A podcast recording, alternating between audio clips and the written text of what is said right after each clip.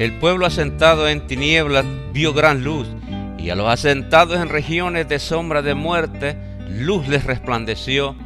La Iglesia Evangélica Jesucristo, nuestro fundamento, presenta su programa. Jesucristo es tu luz. Muy buenas tardes y que el Señor les bendiga, estimados amigos y hermanos que nos sintonizan en esta hora. Mi nombre es Henry Escobar y me es un privilegio poder nuevamente presentar su programa Jesucristo es tu luz. Saludamos a toda la audiencia que nos está sintonizando, donde sea que usted se encuentre, en el trabajo, en su carro, eh, en la casa o en la cárcel o en el hospital, donde sea que esté, Dios les bendiga. Para los que nos están sintonizando por primera oportunidad, somos la iglesia Jesucristo, nuestro fundamento. Estamos ubicados en el 8535 de la Parquet Drive en Houston, Texas, cerca de la área de la Wayside, de la Little York, de la Tidwell.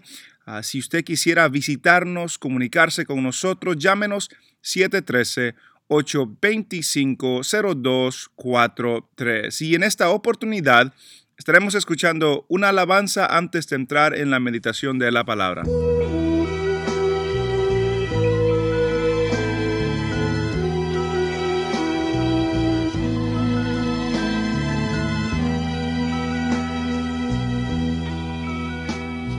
Cuando en la angustia de mi ser yo vine a Él y en mi agonía llorando me acerqué,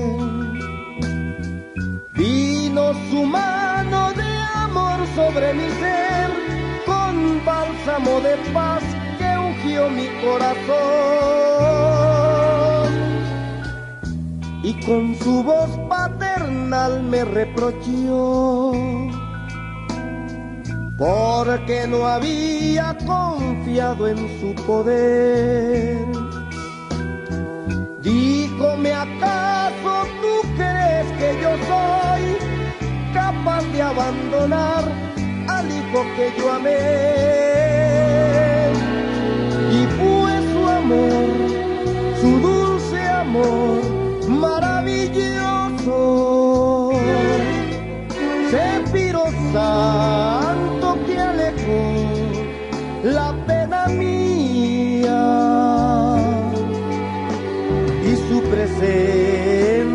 derramó lo más hermoso, llenando así a mi alma enferma de alegría.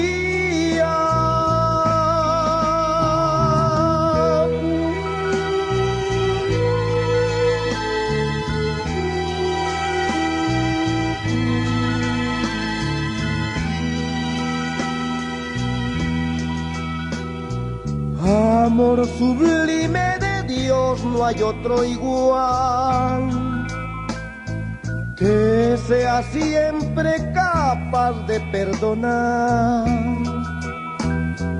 Y no mirando lo infiel de nuestro amor, nos da su bendición guardándonos del mal.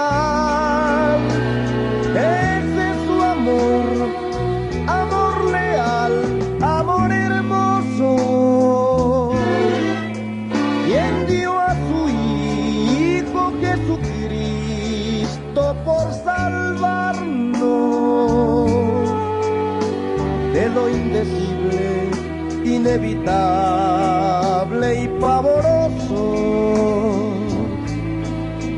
de la infernal naturaleza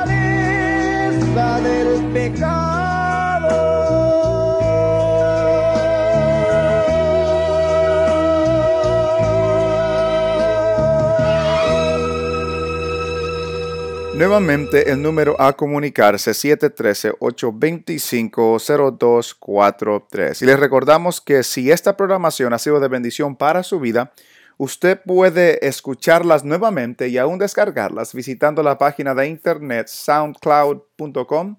S-O-U-N-D-C-L-O-U-D.com. Ahí puede buscar a Henry Escobar y encontrará más de 300 enseñanzas que se han compartido en esta programación y también en nuestra iglesia. En esta oportunidad Estaremos comenzando nuestro estudio en Romanos capítulo 11, versículo 11 al 16 que se compartió en nuestra iglesia. Romanos capítulo 11, versículo 11 lo leemos y dice, digo pues, ¿han tropezado los de Israel para que cayesen? En ninguna manera. Pero por su transgresión vino la salvación a los gentiles para provocarles a celos y si su transgresión es la riqueza del mundo, y, si, ah, y su defección la riqueza de los gentiles, cuanto más su plena restauración. Porque a vosotros hablo, gentiles, por cuanto yo soy apóstol de los gentiles, honro mi, mi, mi ministerio. Pero si en alguna manera pueda provocar a celos a los de mi sangre y hacer salvos a algunos de ellos, porque si su exclusión es la reconciliación del mundo, ¿qué será su admisión sino vida de entre los muertos? Si las primicias son santas, también lo es la masa restante. Y si la raíz es santa, también lo son las ramas. Amén. Pueden sentarse. recordamos Romanos ah, capítulos 9 al 11, está hablando Pablo acerca del trato de Dios con Israel en base a toda la seguridad, en base a todo lo que venía diciendo acerca de la justificación, lo que venía diciendo acerca del Espíritu, acerca de la santificación, acerca que Dios está transformando a los que ha salvado, entonces se puede uno detener y preguntar, ¿y qué de Israel? Y de eso se trata el capítulo 9, 10 y 11, donde Pablo establece de que Israel ha sido incrédulo, de que Israel ha tropezado y ha tropezado sobre la roca de tropiezo, que es Jesucristo, que Dios la había establecido, que Dios la había puesto en el lugar de ellos para que ellos creyesen y ellos tropezaron sobre esa. No quisieron escuchar la voz de Dios, no quisieron ver lo que su palabra decía, sino que trataron de establecer la justicia de ellos. Y como trataron de establecer la justicia de ellos, no se sujetaron a la justicia de Dios, que es la fe a través de Jesucristo. Y el problema era que ahora eh, que, Dios le había dado tantas promesas, pero ellos le habían dado la espalda a Dios, la, la pregunta sería, ¿será que la palabra de Dios ha fallado? Y Pablo dice, no. ¿Será que Dios es injusto? Y Pablo dice, no. ¿Será que ellos no recibieron el mensaje? Pablo dice, no, sí lo recibieron. ¿Será que ellos no entendieron? Pablo dice, no, sí entendieron. y, habla de que para, para encelarlos a ellos, para que para que ellos entren en celo, Dios levantó un pueblo que no era su pueblo. Y llamó a un pueblo que no era el pueblo de él. Un pueblo que no lo buscaba, lo dejó ser encontrado por ese pueblo, los cuales somos nosotros. Israel tenía tantas ventajas, tenían los pactos, las promesas, las escrituras, de ellos vino Cristo, sin embargo, le dieron la espalda a Dios. Y Dios dijo, ok, voy a, a un pueblo que no era mi pueblo, ahora va a ser mi pueblo lo voy a llamar, lo voy a restaurar, me voy a manifestar a ellos. Ellos no preguntaban por mí, pero yo me voy a manifestar a ellos. Ellos no me buscaban, pero yo seré hallados por ellos. Ah, pero al, final del capítulo 10 dice, pero, pero en cuanto a Israel, todo el día extendió su mano ah, a un pueblo rebelde y contradictor. Y luego, la semana pasada vimos los primeros 10 versículos donde en base a eso Ah, de que Israel ha rechazado y que Israel le ha dado la espalda, ha sido rebelde, ha sido contradictor y que Dios ha llamado a los gentiles, ¿será que Dios ha desechado a su pueblo? Y otra vez la respuesta de Pablo es no. Dios no ha rechazado a su pueblo que desde antes conoció. Que dijimos de que nos ha de traer consuelo y aliento a nosotros de que Dios no desecha a su pueblo, desecha a su pueblo. Dios no rechaza a su pueblo cuando alguien es su hijo, cuando alguien ha nacido en la familia de Dios, es el pueblo de Dios, Dios no lo rechaza. El pecado, la incredulidad, todas estas cosas no causa que Dios rechace a la persona, causa que Dios lo discipline y le llame la atención y haga lo que tenga que hacer, pero Dios no desecha a su pueblo. Dios no rechaza a su pueblo que antes conoció y, presenta el, ejemplo de Eliseo, o perdón, de Elías, cuando tuvo esa batalla con los profetas de Baal y ah, Eliseo ganó, bueno, Dios ganó la batalla. Eliseo salió corriendo porque Jezabel lo quería destruir y él pensaba que había quedado solo, pero Dios, la respuesta divina le dice, no, yo, yo me he reservado a siete mil hombres. Y, y como se ha reservado a siete mil hombres en aquel tiempo, dice, hoy me he reservado un remanente dentro de Israel que ha creído, que ellos no me han rechazado, pero los demás fueron, am, fueron endurecidos. Dios les cerró los ojos. Dios endureció el corazón. ¿Por qué lo hizo? Porque Dios es Dios. De, quien quiere se compadece, a quien quiere endurecer, endurece, es lo que decía en el capítulo 9. Y, y- y eso no era nuevo, sino que David, en el versículo 9 del capítulo 11, David ya había dicho, se ha vuelto su convite o su banquete en trampa y en red, en tropezadero y en retribución, sean oscurecidas o oscurecidos sus ojos para que no vean y agobiarles la espalda para siempre. La ventaja de ellos se volvió en trampa y en red. La ventaja de que Jesús vino por medio de ellos fue, vino a ser un tropezadero porque no quisieron creer en Jesús. Y luego cuando llegamos al versículo 11, en base a lo que venía diciendo otra vez, hace otra pregunta. Digo pues, dice, ¿han tropezado los de Israel para que cayesen?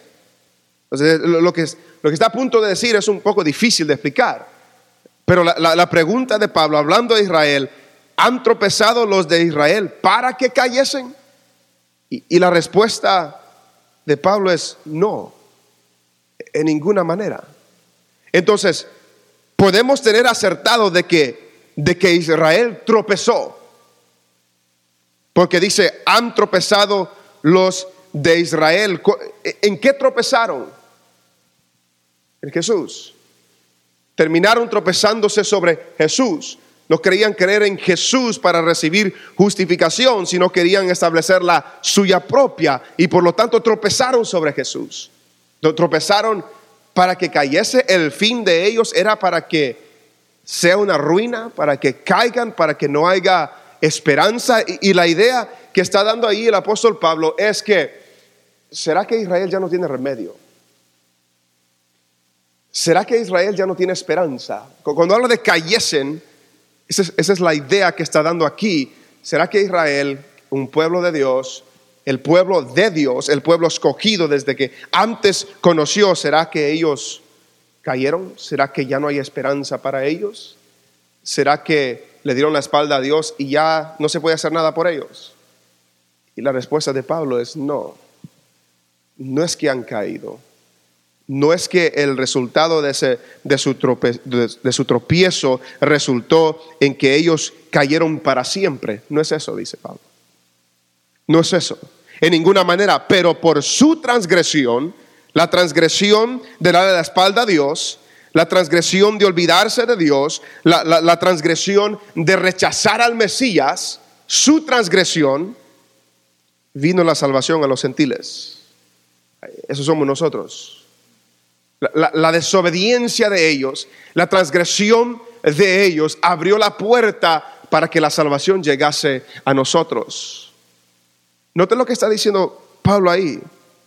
Que, que de una forma en, en el, en el plan de Dios, en la voluntad de Dios, la transgresión de ellos no iba a resultar en pérdida total que la transgresión de ellos, la desobediencia de ellos resultó en que la salvación viniera a nosotros, en que la salvación nos alcanzara a nosotros. Por, por eso cuando al principio habla del Evangelio, dice, porque no me avergüenzo del Evangelio, porque es poder de Dios para salvación a todo aquel que cree. Y dice al judío primeramente y después al griego o al gentil.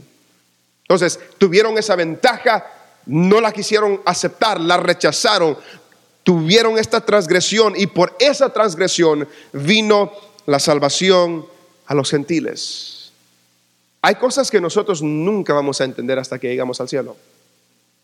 Hay cosas que, que- que cuando, cuando vemos en el, en el capítulo 9 ah, y en el versículo 11, cuando habló de Jacob y de Esaú y la descripción que da Pablo, es que ah, este es, ah, pues ni habían aún nacido, ni habían hecho aún ni bien ni mal, para que el propósito de Dios, conforme a la elección, permaneciese no por obra, sino por, por el que llama. En otras palabras, el propósito de Dios se va a cumplir.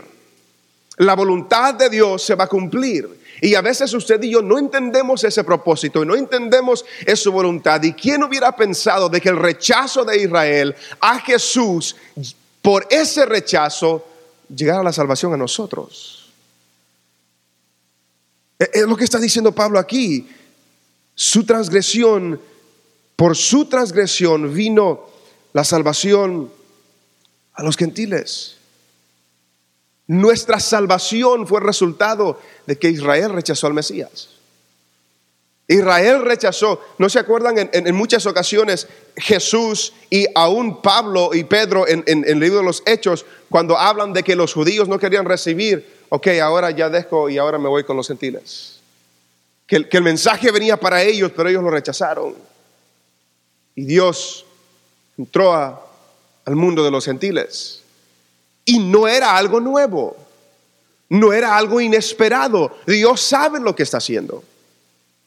Dios sabe lo que está haciendo. Este pueblo que desde antes conoció, Dios tiene un propósito con este pueblo de Israel. La transgresión de ellos, la desobediencia de ellos, el pecado de ellos resultó en la salvación de nosotros. Y yo creo que nosotros debemos tener mucho cuidado con el pueblo de Dios Ah, y con personas que son hijos de Dios, o creemos que son, porque a ciencia cierta uno nunca sabe, no conoce el corazón de las personas, cuando caen, cuando se echan para atrás. Y a veces nosotros o la iglesia es, rápido para, para juzgarlos, para condenarlos, para tratarlos de menos. Ah, cuando no entendemos cuál es el propósito de Dios, qué Dios puede sacar de esa tragedia. ¿Qué Dios puede sacar de ese pecado? ¿Qué Dios puede sacar de esa transgresión? Porque aquí me dice que ellos tropezaron, pero no para caer, sino que la maldad de ellos, la transgresión de ellos resultó en la salvación a los gentiles. Que usted y yo debemos tener paciencia y debemos tratar a las personas con gracia y debemos entender de que si alguien es hijo de Dios, porque este pueblo que cometió esta transgresión era un pueblo que Dios desde antes conoció. La iglesia del Señor es la iglesia que Dios desde antes conoció. Es lo que nos dice Romanos 8. Entonces, si, si a este pueblo que desde antes conoció, Dios no lo ha rechazado, al pueblo, que es el pueblo de Dios, que pudo haber caído en alguna transgresión, alguna maldad y algún pecado, Dios no lo rechaza y tampoco nosotros debemos rechazarlo. No debemos rechazarlo. En ninguna manera, dice. Pero por su transgresión vino la salvación a los gentiles para provocarles a celos. Note lo que dice el capítulo 10, versículo 19. Eh, dice, también digo, no ha conocido esto Israel, primeramente Moisés dice, yo os provocaré a celos con un pueblo que no es pueblo. Con pueblo insensato os provocaré a ira. Entonces, la idea que da Pablo ahí es que Israel era el pueblo bendecido, escogido, tenía tantas ventajas, los pactos, los cultos, eh, los patriarcas, todas esas cosas, pero le dieron la espalda a Dios. Y como le dieron la espalda a Dios, Dios vino a los gentiles y los salvó a los gentiles, nos ha salvado a nosotros. Y ahora que Dios nos da la atención a nosotros, es para provocarlos a ellos a celos para que ellos también deseen y anhelen tener lo que nosotros tenemos, esa comunión con Dios, esa relación con Dios, provocarlos a celos. Y, Pablo hace una comparación entre lo negativo de la situación de Israel y lo positivo que ha resultado. Entonces, en el versículo 11 habla de la su transgresión vino la salvación a los gentiles. Versículo 12 dice, y si su transgresión otra vez es la riqueza del mundo, y su defección, la riqueza de los gentiles, cuanto más su plena restauración. Entonces, en este versículo 12, otra vez habla de la transgresión, pero habla de que la transgresión de ellos resultó en la riqueza del mundo. ¿Cuál riqueza del mundo? El pecado de ellos resultó en la riqueza del mundo, su defección, su fracaso, su derrota resultó en la riqueza a los gentiles. ¿Cuál es cuál, cuál riqueza? La salvación, el evangelio. Esas son las riquezas de las que habla aquí. Y es interesante que Pablo en tres ocasiones habla de las riquezas de Dios en este Romanos. En, en el capítulo 2, capítulo 2, versículo 4 de Romanos. Dice, o menospreciáis o menosprecias las riquezas de su benignidad, paciencia, longanimidad, ignorando que su benignidad te guía al arrepentimiento. La riqueza de Dios, la riqueza de su benignidad nos guía al arrepentimiento. Capítulo 9, versículo 23 que dice Pablo, y para hacer notorias las riquezas de su gloria, las mostró para con los vasos de misericordia que él preparó de antemano para gloria. Entonces hay riquezas de paciencia, riquezas de benignidad, hay riquezas de su gloria que Él las mostró sobre nosotros. Versículo 33 de ese mismo ah, capítulo oh, perdón, capítulo 11, versículo 33. Vamos a hablar de esto como en dos semanas. Pero note lo que dice, oh profundidad de las riquezas, de la sabiduría y de la ciencia de Dios. Hay riquezas de benignidad, paciencia y longanimidad que nos guía al arrepentimiento. Hay riquezas de su gloria que Dios ha revelado, ha mostrado sobre los vasos de misericordia que somos nosotros. Hay riquezas de sabiduría y conocimiento en Dios. Esas riquezas ahora están disponibles para el mundo, para los gentiles, para nosotros. Esas riquezas que antes Israel tenía como herencia porque era el pueblo de Dios, ahora ha llegado a nosotros porque ellos ah, cometieron transgresión. Si su transgresión es la riqueza del mundo y su defección, su derrota, su fracaso es la riqueza de los gentiles, ¿cuánto más su plena restauración?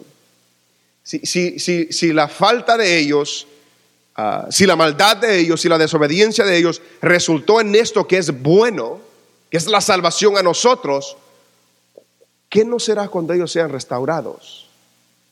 Completamente.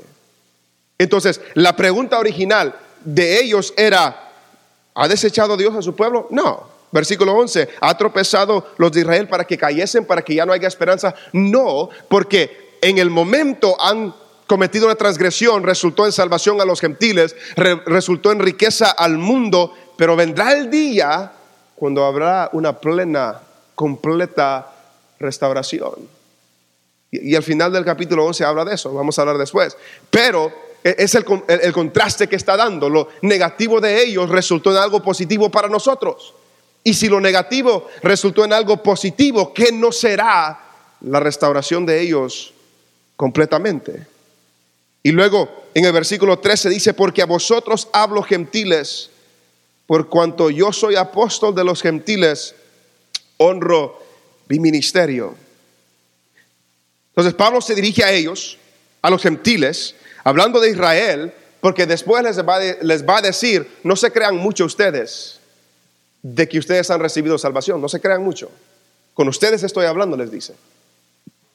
Porque a vosotros hablo gentiles, porque por cuanto yo soy apóstol a los gentiles, honro mi ministerio por si en alguna manera pueda provocar a celos a los de mi sangre y hacer salvos a algunos de ellos.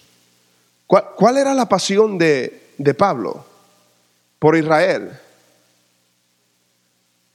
que sean salvos.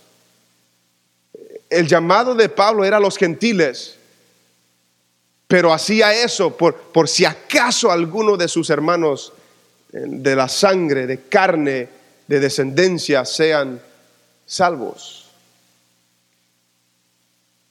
Y pienso yo y medito en lo que Pablo está haciendo aquí, lo que está diciendo aquí. Um,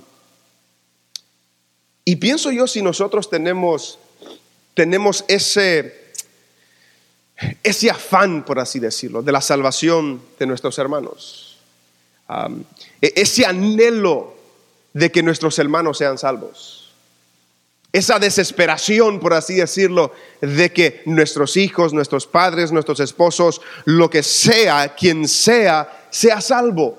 El tiempo se nos ha terminado. Quisiéramos recordarles que esta programación es patrocinada por los hermanos de la Iglesia Jesucristo Nuestro Fundamento. Estamos ubicados en el 8535 de la Parkett Drive, en la área de la Wayside, de la Little York, de la Tidwell. Si quisiera visitarnos o está buscando una iglesia donde congregarse, llámenos 713-825-0243. También si quiere una copia de esta programación completamente gratis, llámenos 713-825-0243. 243. Y también si quisiera escuchar ah, o descargar ah, esta grabación y otras más, puede hacerlo en la página de internet SoundCloud S-O-U-N-D-C-L-O-U-D.com. Ahí puede buscar a Henry Escobar y escuchar esta programación también. Será hasta la próxima semana y que el Señor les bendiga.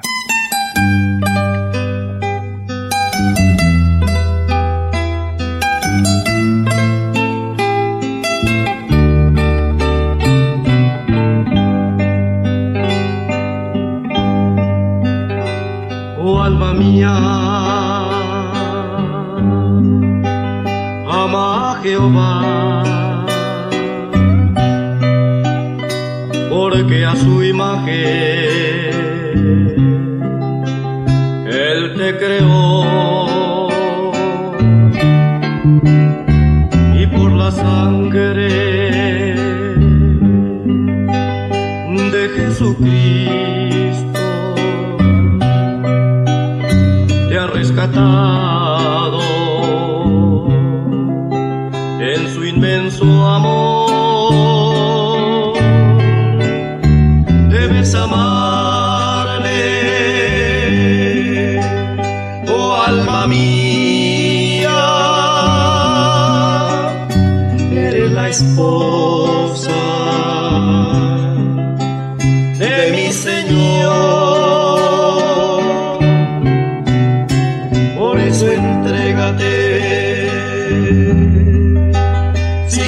atardecer.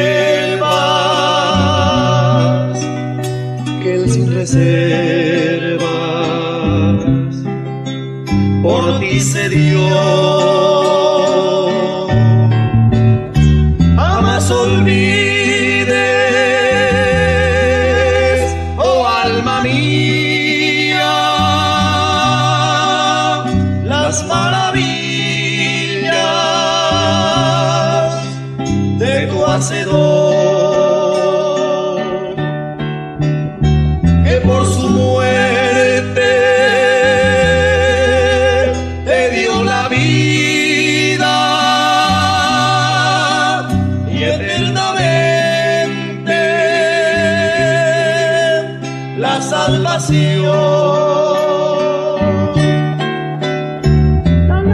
Bendice alma mía Jehová bendiga todo mi sea su santo nombre. Él es quien perdona todas tus iniquidades, el que sana todas tus dolencias, rescata del hoyo tu vida, el que te corona de favores y misericordia, el que sacia de bien tu boca de modo que te rejuvenezcas como el águila.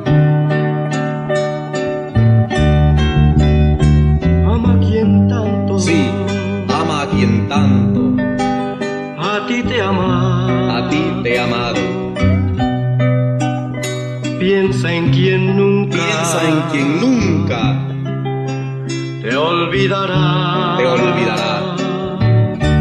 Busca quien siempre Busca quien siempre ansía encontrar. ansia encontrarte. Bríndale Bríndale honra,